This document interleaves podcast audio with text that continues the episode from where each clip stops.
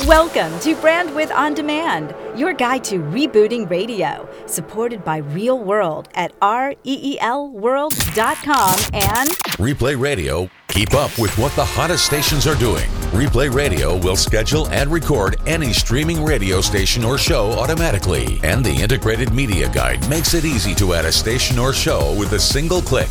Try Replay Radio free by clicking their ad at brandwidthondemand.com. Brandwidth On Demand.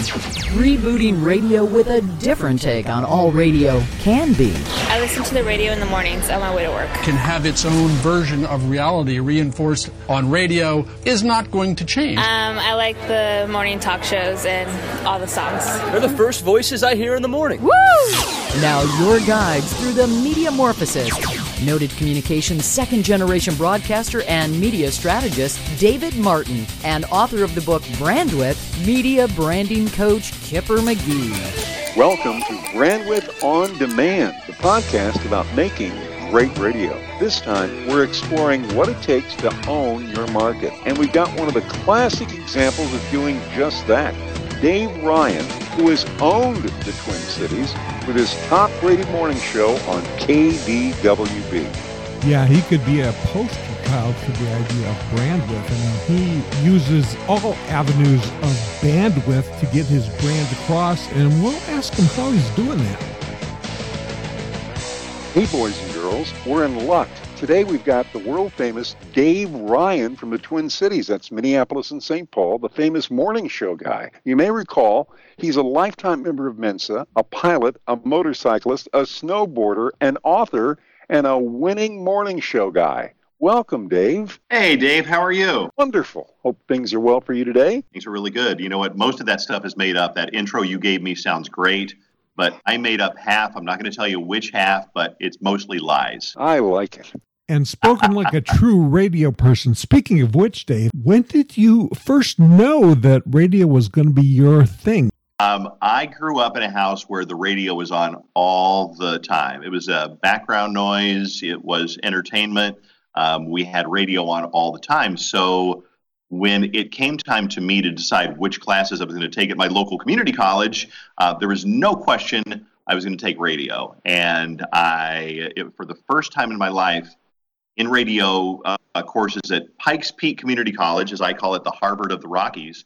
Um, I got nothing but straight A's for the first time in my life, and it was it was fun. It was easy, and there was nothing else that I ever wanted to do more. And it's kind of like most radio people, you know, you getting bitten by that bug, and you really want to do well. So probably you know a little bit before high school was when I realized that's the only thing that I wanted to do, to the exclusion of everything else. Hey, Dave, as a top morning show, what do you look for in a great program director or a really good manager? What do you expect from them? Wow, I've been lucky enough, Dave, seriously, to work for some of the best, and you know, uh, and, and and honestly, I've learned from some of the best, and and you learn something from even the worst, or maybe the the one the program directors that you're not crazy about. You learn from them as well, uh, because you learn what's lacking. But uh, but what I look for is somebody who gives me enough rope. And when I say that, it's the rope that I deserve. You know, they say give you just enough rope to hang yourself. Um, but when you're first starting out, you want a program director who will let you explore your limits, but not exceed your limits. And uh, back when I was first doing mornings, I worked for Bill Richards, who's a legendary radio programmer. And Bill Bill would not let me talk that much. He let me talk a lot, but he wouldn't let me talk all I wanted to because Bill knew that if he let me talk all I wanted to, I was going to hang myself. So, but but I think that expands. I think you want a program director who recognizes your ability, but won't let you exceed your ability. He'll let you stretch your limits, uh, but also knows enough to coach you and encourage you and to give you the things that you want and give you the freedom to make some mistakes, but limits to limit how big of a hole you're going to dig yourself. And I've worked for, you know, Mark Bolke was great. Mark Bolke trusted me a lot. Um, uh, Dan Kiley, uh, the late great Dan Kiley, um, Rob Morris. Basically, at, at, when I worked for Rob Morris, he's basically said, "Hey, you know, I trust you. Go do what you want to do." And then the programmer I work for now, Rich Davis, same thing. I mean, I don't talk to Rich that often because Rich just kind of trusts us to do what we know how to do. You've probably got some things a PD or manager should not do with a, an established show like yours. What's your number one pet peeve? Boy, uh, off the top of my head, I would say playing favorites. Um, I have worked for some program directors who were either buddies with somebody else on the show, um, uh, which there's nothing wrong with that unless it leads to playing favorites, or sleeping with somebody on the show. Boy. And oh. and that really makes it difficult because all of a sudden this person knows that they can get away with a little bit more because they're sleeping with the boss. And and honestly, I think that a morning show dynamic is a really interesting dynamic and there's so many things that can make it work or make it not work and a lot of morning shows can't stand each other and sometimes that's because of what the program director is doing off the air and i think playing favorites and uh, and letting one person get away with something while the other person is working their ass off that can be a problem Good point. So, what tips might you offer for those who want to own their markets like you do? Live a local life. In other words, talk about the things that are in your market. For example, mention a restaurant that is in your market. Talk about a little mom and pop place or mention this this why is traffic always bad at 494 and 169? Why is it always bad? It doesn't matter what time of the day, it's always bad there. Um, uh, you know, mention the Mall of America. You know, give a shout out to the guy who works at Panera Bread over in Edina. You know, that type of thing. Um, so, and then talk about you know local things, but at the same time, that's not enough. You got to be a good show. You've got to be a good. You've got to be a good show. You've got to be a member of the community. It's not one thing. People say, well, be local. You can be local and still suck. You can do call outs of traffic and sports teams and and the local mom and pop Mexican restaurant and still suck. You've still got to do a quality show. You got to do a show that makes people want to come back the next day. Dave, anything we didn't ask that you'd like to share? Yeah, I mean, um, I, I, would say that I, I, tell people this, and this is this this sounds like I'm, you know, a little bit negative here, but but I think it's a really true statement when I say, and I tell radio people this all the time, that about ninety percent of radio people are a little bit lazy. And I think that's true. And I'm not bashing our business. I love this business and I love the people in the business. But the people on my show, we don't hire lazy people. Um, we hire ambitious people. We hire the racehorse rather than the mule. The racehorse, you don't have to, you know, to urge them to go the mule you gotta urge them to go and and we and so my thing that i tell everybody who's either in radio or starting out in radio is work harder than the other 90% of people in radio. And you can't help but be a rock star because you're going to be noticed that you stayed late. You got there a little bit early. You stayed late. You did one more thing. You know do one more thing before you leave. What is it?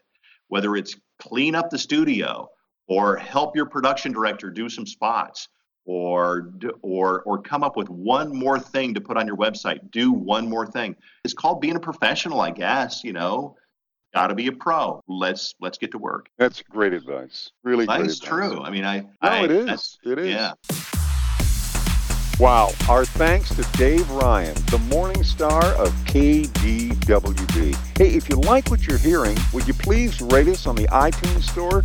It helps others discover the podcast Brandwidth On Demand.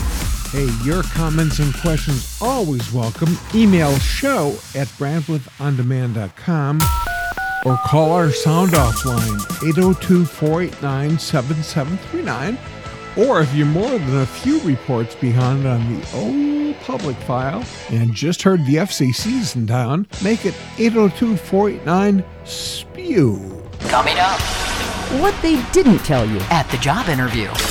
Brandwidth on demand. Supported by TrafficCast. Enhance your drive time commuter relationships with a Traffic Karma mobile app launching soon. Market exclusive broadcast partnerships available. For details, please email info at trafficcast.com. That's TrafficCast, one word with two C's in the middle. exploring media evolution in real time. Brandwidth on demand. You know, for people who may be following in your footsteps, Dave, what are some key things they don't tell you at the job interview that maybe you should ask? Um, show enthusiasm. Show enthusiasm about the radio station. I mean, make them aware that you want the job, and then find out. You know, you should do your homework and know about the radio station. You know, know some of the staff, know what they what their ratings are. Um, but I would say, you know, if you want that job, show enthusiasm. So, if I'm hearing you right, what you're saying is do most of your prep ahead of time so you don't have to ask questions. Is there anything, though, that's ever surprised you after you've had the gig? Yes. Uh, I. I got one radio. I got one radio job where the program director was banging three or four people and um, uh, on the staff. But that was kind of a shock. Uh, uh, I got a job where the the same program director was doing blow every night with the late night guy, um, and I forgot to ask during the interview, "Hey, are you banging anybody else on the staff besides the traffic girl?" I should have asked that. It never occurred to me. Yeah, that's a whole new definition to the term quarter hour maintenance, huh? yeah, no kidding. But seriously, folks, is there anything at the interview that should be asked by either side that maybe is overlooked? That's a tricky one. Um, you know what? I would ask this I would say, who is your ideal candidate for this job? Who is your ideal? What do you, if you could hire, if you could describe the perfect person for this job, then tell me who that is. And I think when they answer that, you will either be able to sell them that that is you, or you'll know that you don't want that job. Because if they say, I want somebody who will listen to my ideas, I want somebody who will put me on the show once in a while, I want somebody who wants who, who wants to work with my wife, or some kind of awful red flag, you might say, Good God, I don't want this job. So ask, who is the perfect um, candidate for this job. And you might also, because this is really important, say, what kind of input will you personally have for this morning show or for this afternoon show? Because you, because I think a lot of a lot of jocks will appreciate some input, but you don't want somebody who's going to hotline you. I mean, if you're a if you're a program director, please don't hotline your jocks. Please don't do that. You know, we're people and we're very I don't know, self. We're, we're hard on ourselves already. So, but I think that it would be good to know what kind of input that program director wants to have on your show. One of the most helpful things that uh, Mr. Martin ever taught me was catch people doing stuff right because they already know if it's wrong. Right. Hotline them to say, great set. Yeah. That was a killer bit, man. You are really killing it this morning. You're crushing it. I mean, that's the, that's the hotline you want to make. That's right. And you know what? And people love that stuff because all, after all, you know, we're uh, we're we're very fragile. DJs are very fra- entertainers are fragile ego, egos, and um, you know we're we we really appreciate praise and we really are upset and crushed by criticism. So you know you you learn to take it both the good and the bad. But you're right. I mean, yeah, hotline when there's something great. What a star. Dave Ryan of the KDWB Morning Show. Hey, the extended play of this interview, including items trimmed for time, and the show notes at brandwidthondemand.com. And thanks to Catherine Kelly Murphy at 1604 Productions for handling executive producer stuff. Hey, that's a wrap, Kipper. Here's something to keep in mind. The radio business has been a business of export for many, many years. That is, persuading an audience to tune in importing your audience to your owned platforms, whether they're on the air, the web, or even your apps. Well, in the new media mediascape, there's new work to be done, and that's the business of exporting. Exporting your content to platforms that you don't own. You'll find more on this in the show notes at brandwidthondemand.com. I'm Dave Martin. I'm Kipper McGee, and may all your brandwidth be wide.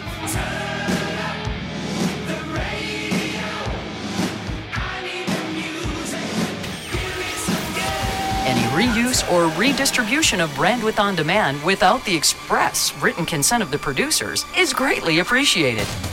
While you're at it, if you like what you're hearing, please subscribe and rate us in the iTunes Store or wherever you get your podcast. Your feedback helps others discover Brandwidth on Demand. Not your average quarter hour.